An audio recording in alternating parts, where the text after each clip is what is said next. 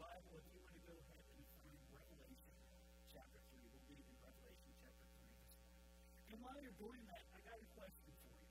Does anyone know how many doors there are in this church? Anybody have any idea? I mean, without looking around, how many are there just in the worship center?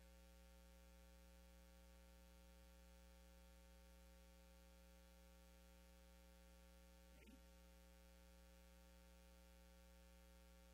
Well, I'm going to say that counting the double doors is two doors each. There are ten.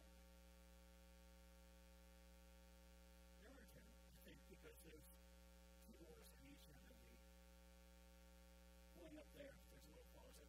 There's ten. Um, there's doors everywhere, aren't there? Um, there's at least eight, nine. I don't know. I think there's nine, maybe more doors to get into the building from the outside. Um, there are doors into the worship center. There's doors pointing out of the worship center. Uh, there's classroom doors, bathroom doors, the doors, kitchen doors, closet doors, back doors, front doors, side doors. Of doors. Have you ever been to a place with so many doors? I mean, somebody selling handles, locks, and hinges made a lot of money on you guys. And, to be I don't know if I've been through every door and here there's just so many. And, and there's one thing lot of those doors that they have in common. Um, they're shut and locked. I mean, there's offices, closets, exterior doors. I have keys to some, to not all. I don't know if I really want all of them, but I, I, to share this because when, when I came here and Don gave me my keys to the church and I signed for I thought there was a mistake. I thought maybe I was going to be the janitor. I mean, I mean, look at this. I mean, there's, just, there's a million keys here. I don't even, I don't even know where they all go. Um, today, as we look at the sixth letter to the seven churches, Jesus mentions that he has a key to a door that no one else does. And that once he opens that door, no one can shut it. And once it's shut, no one else will be able to open it. And he's writing this letter that we'll look at today to the church in Philadelphia. And it's the youngest and it's the smallest of the seven cities and it was the last to lose Christian witness around 1000 AD. Um, it was captured by the invading Muslims and overrun. The city was named for King Attalus II, who was renowned for his love for his brother. Uh, and it was given the nickname Philadelphus. And that just means one who loves their brother. Uh, so Philadelphia, if you've ever been there, it's known as the what?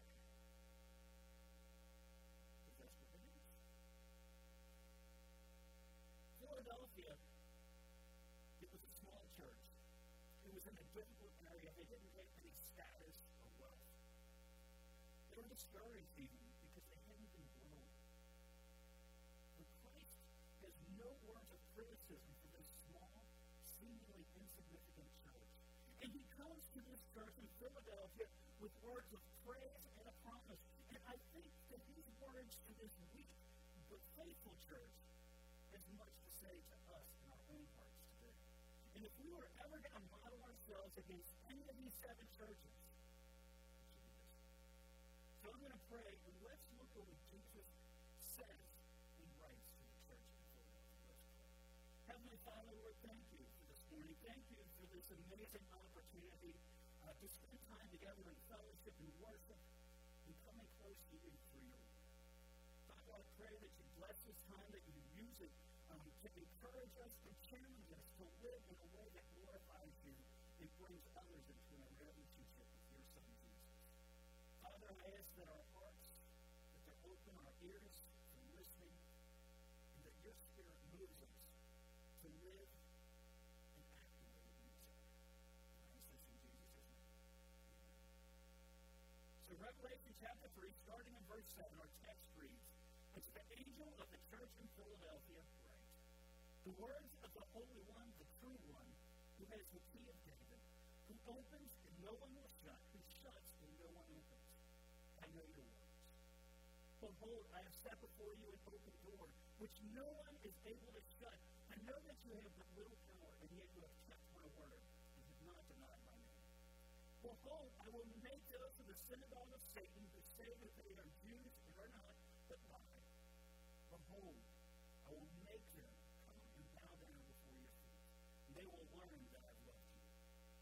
have kept my word about patient endurance, I will keep you from the hour of trial that is coming on the whole world to try those who dwell on the earth. I'm coming soon. Hold fast what you have so that no one may seize your crown. The one who conquers, I will make him a pillar in the temple of my God. Never shall he go out of it, and I will write on him the name of my God, and the name of the city of my God, the New Jerusalem, which comes down from my God out of heaven, in my own name. He who has an ear, let him hear what the Spirit says to the churches. The first thing I want us to look at this morning is the church and her master. Let's look at the church and her master. Jesus, he comes to this small church in Philadelphia. He, he identifies himself in two very powerful ways. And, and we see these first in the master's attributes. We see this in the master's attributes. It, it's because he comes as the sinless He tells us that he's holy. And the word holy tells us that Jesus, that he is sinless, that he is pure. Jesus even asked the Jews in John 8 46, which one of you convicts me of sin? Tell the truth, why do you not believe? Now, the Jews then, they didn't answer his question. They just tried to attack him in a different way. But here, Jesus is speaking to a church that's trying to be holy.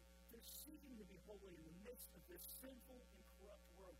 He's coming to the church in Philadelphia, and he's simply saying to them, it is possible for you to live for God. You can do this, and you can live this way because I am holy. And I can help you to be holy as well. Hebrews 7.26 tells us that he is holy, innocent, unstained, separated from sinners, and exalted above the heavens. He is sinless and pure, and he will never open any door to you that's not a holy door.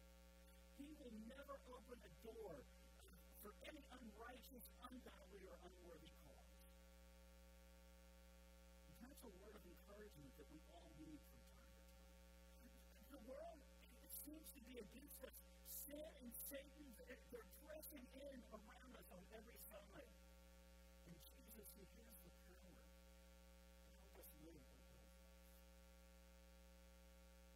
It also comes as the sincere one. It comes as the sincere one. The word true, it just means that, that He is genuine. Uh, we know that His word is true, and now He tells His people that He is the real Savior. He is the only genuine and true Lord. He is the only way.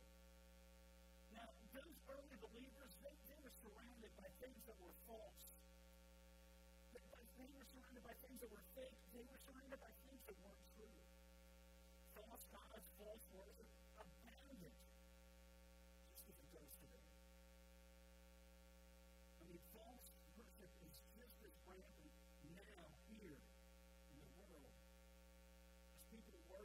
material. They worship individual ideologies. They worship personal rights. They worship politics and even people. People worship the altar itself. They, they follow these positions. They follow these platforms because they're only saying what we're all thinking, or at least that's what they think. It, it doesn't matter anymore if things are right or if they're wrong.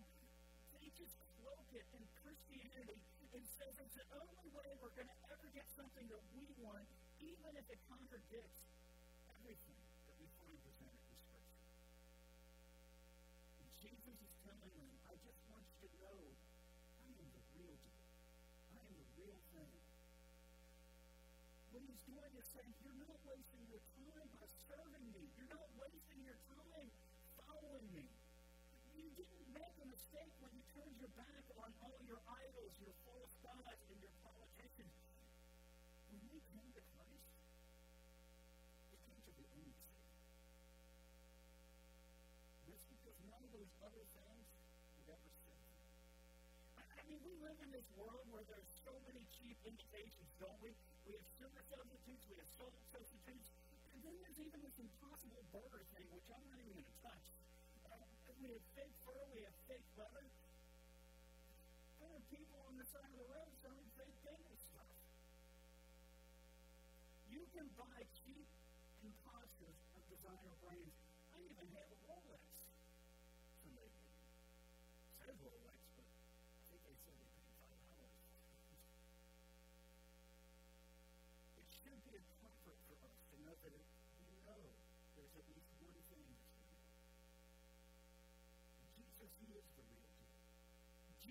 Is not a substitute for anything. Because when you trusted Christ, you got into something that is real. Salvation is real. Prayer is real. Grace is real. Heaven is real. His presence in our lives is real.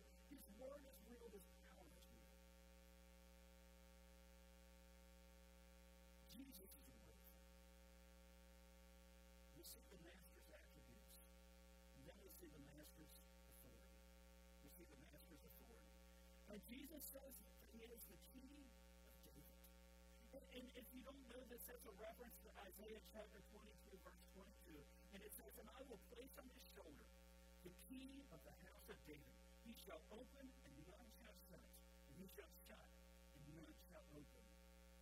And there in Isaiah chapter 22, Shebna, who was the steward of the palace during the reign of Hezekiah, he misused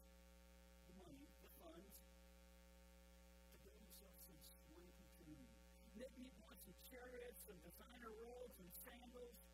And Isaiah shows up on the scene and says, What are you doing? You had an opportunity, but you abused it. So the key was taken from Shebna and given to Eliakim. And I wish I could spend more time here, but just understand that the resources, that all the resources of his kingdom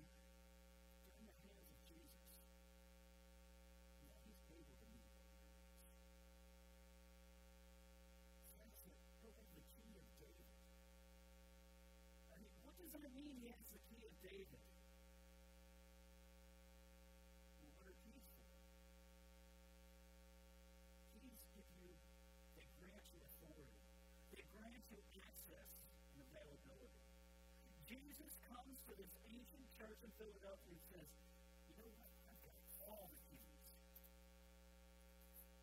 He's telling us here today that he still has all the keys. What kind of keys does he have? He has the keys to life. He has the keys to death. He has the keys to suffering and to salvation, to service and to safety. He has all the keys to all the doors.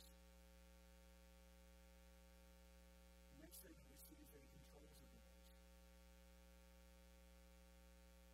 Understand that Jesus is in the business of opening and closing doors in people's lives. And when God opens a door of opportunity in your life, you need to run through it as fast as you can. It may be a once in a lifetime opportunity. And how tragic it would be to get to heaven and, and, and, and, not have done what he asked us to do.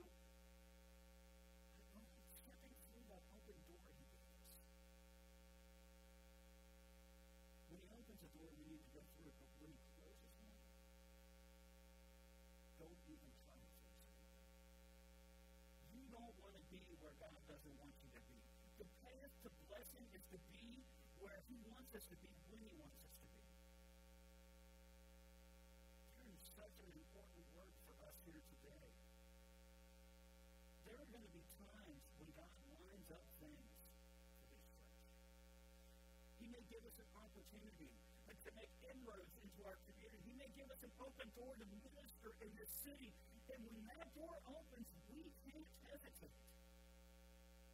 We can't wait. We can't debate it. We need to go through it. Because when He opens a door, it's time for faith and it's time for action. When He opens that door, we, we need to go through it no matter the cost. And we need to pray that God will give us the spiritual wisdom and insight to see the doors when He does open. You see, the master's attributes authority, and that's his appraisal. It's his appraisal. Just as he's done with all the other churches that he's written letters to, Jesus reminds them that I know everything about you. I've seen your works, I've seen the motives that drive your work, and just a reminder, he knows us too. And when he when he looks at our lives here at Highland Hills, what does he see? Philadelphia was a small church, but they had a tremendous potential And these verses tell us something about their ministry and potential.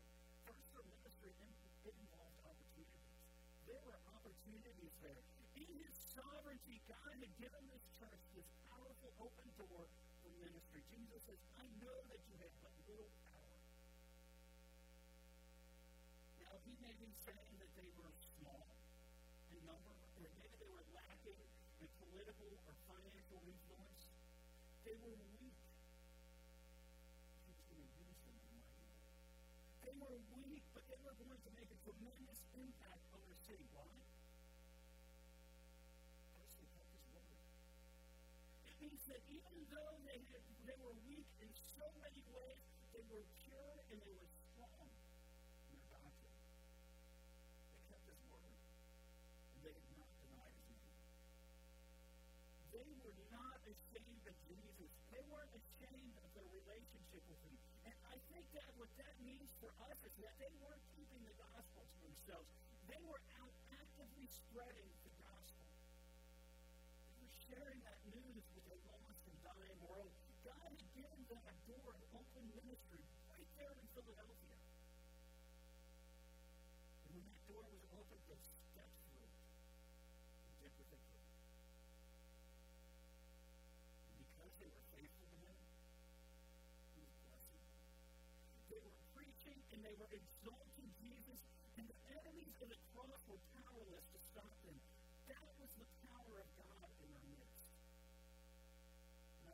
same principles apply to us today. Understand, fundamental Bible believing churches are in the minority in the world today. But if we will honor God, if we will keep Jesus at the center of everything that we do, He will honor that by giving us an open door for ministry. I believe that God has given us an open door for ministry right here in Fort Thomas. And we can't waste what He's given us. But we actually have to do these things. Not necessarily what we want to do, we need to do what He wants us to do. We need to keep His word. Not yours, not mine. We need to keep His. That means we need to hear it, love it, do it, and share it. We can't deny His name. That, that means that we can't minimize Jesus to draw a bigger crowd. We need to make Him the centerpiece of the church and of our worship. God blessed that kind of church 2,000 years ago. And He still will today. If we love the book, if, if we start living out the book, if we'll love Jesus, if we, we will lift Him up in our lives, God will use us in this city.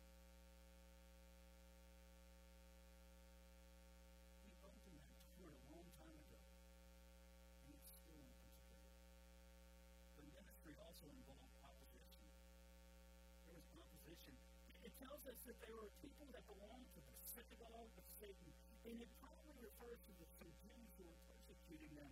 And the church, think of this, the church was suffering at the hands of people who claimed to love God. But they didn't. They were lying. They have rejected the only way, the only Savior. They've rejected the Messiah. And Jesus, He tells us, I, I know about I know you're facing opposition. There is a day coming when you'll see those people opposing you bow down. He's saying that one day your enemies, they're going to experience total defeat. And whatever he's speaking about here, he wants them to know that he's in control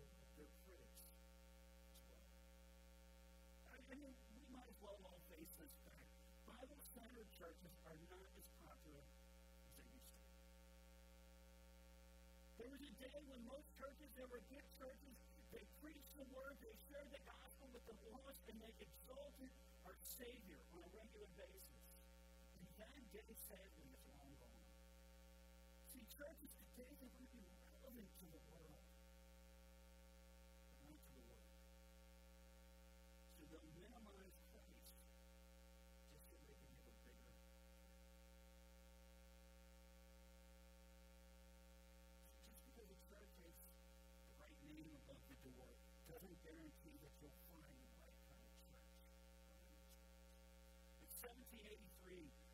Simeon, who was only 23 years old at the time, was, was, was appointed to be the vicar of uh, Holy Trinity Church in Cambridge, England, because Church of England, they don't pick their pastor, they get assigned, so he got sent there.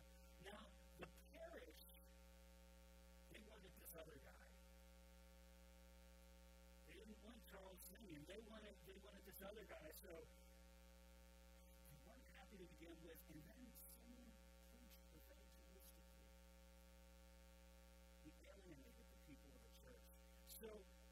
then in churches, they had rented pews where they had doors and you would pay for your pews, and you, that was your seat, and nobody else got to sit there. So they would their pews, and they wouldn't even come to church. So, Simeon decides, well, people are coming, so we'll put some benches in, in the aisles to let people sit. The church warden suddenly threw them out regardless. Simeon battled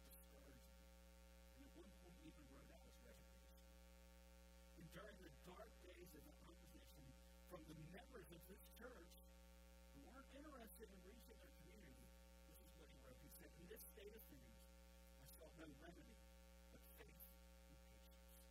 It was painful indeed to see the church, with the exception of the aisles, almost forsaken.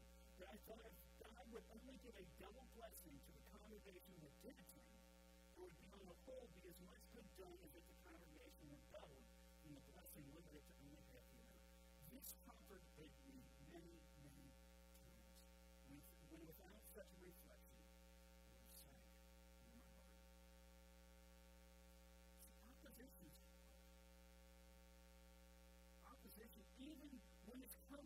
inside the church, doesn't mean that we're doing things wrong. Oftentimes it means we're doing the right thing. And if we allow ourselves to become discouraged from doing anything unless we get everybody's approval, I can tell you we can be certain of one thing that we will never accomplish anything.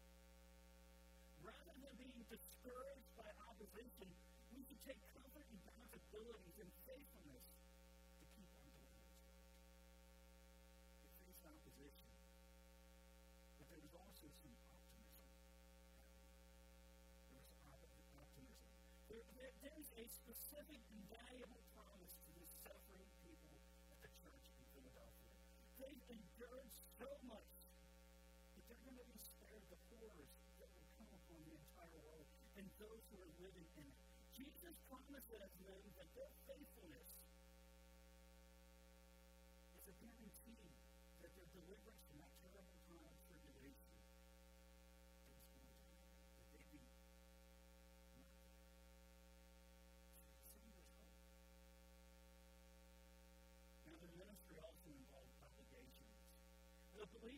Philadelphia, they're told to be on the lookout for two things.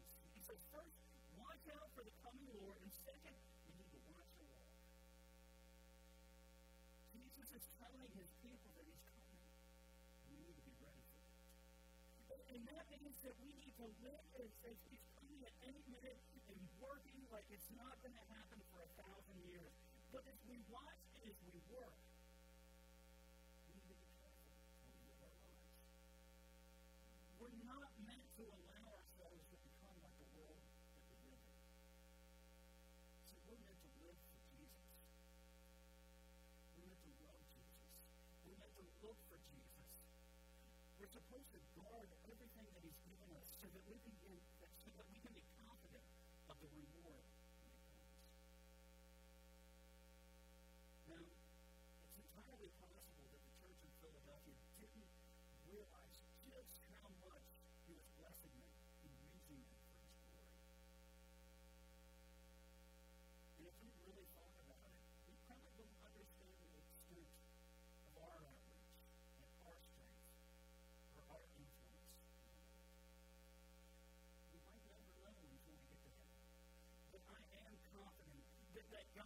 hills in ways that we can't even begin to imagine.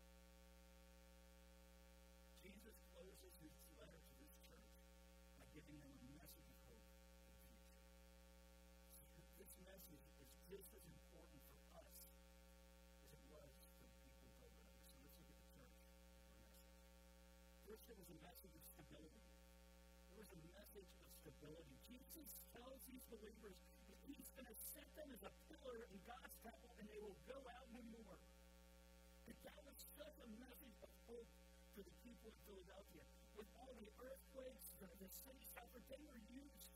They, they, they, it happened so many times they had to evacuate the city. Now Jesus is promising them that they will enjoy stability He's saying the world, it might rock and reel around you. The trials and troubles, they may assault you day by day.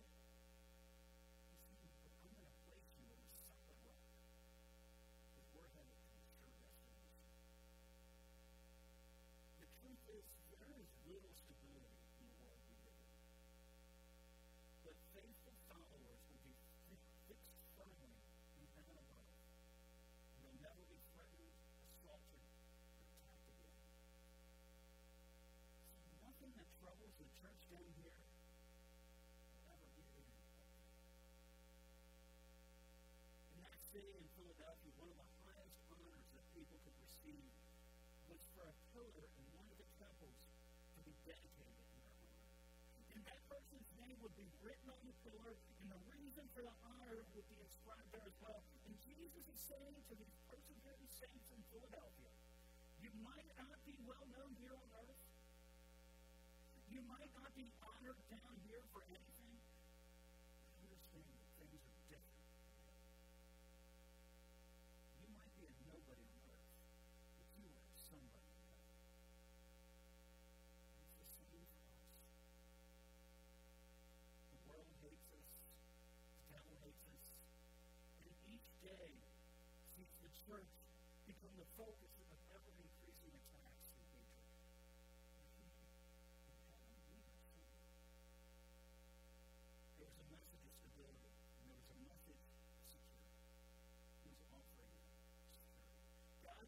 That his people, they will be identified with the Creator, with the city, and with Christ.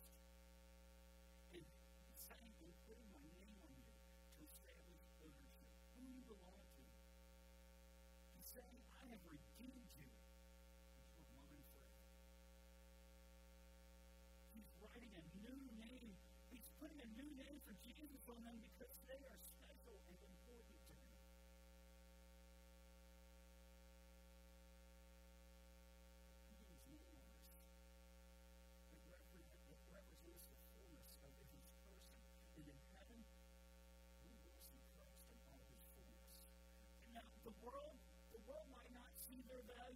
value, God does, and he honors his faithful servants. The people in the church of Philadelphia, they had no security in the city where they lived, but they had eternal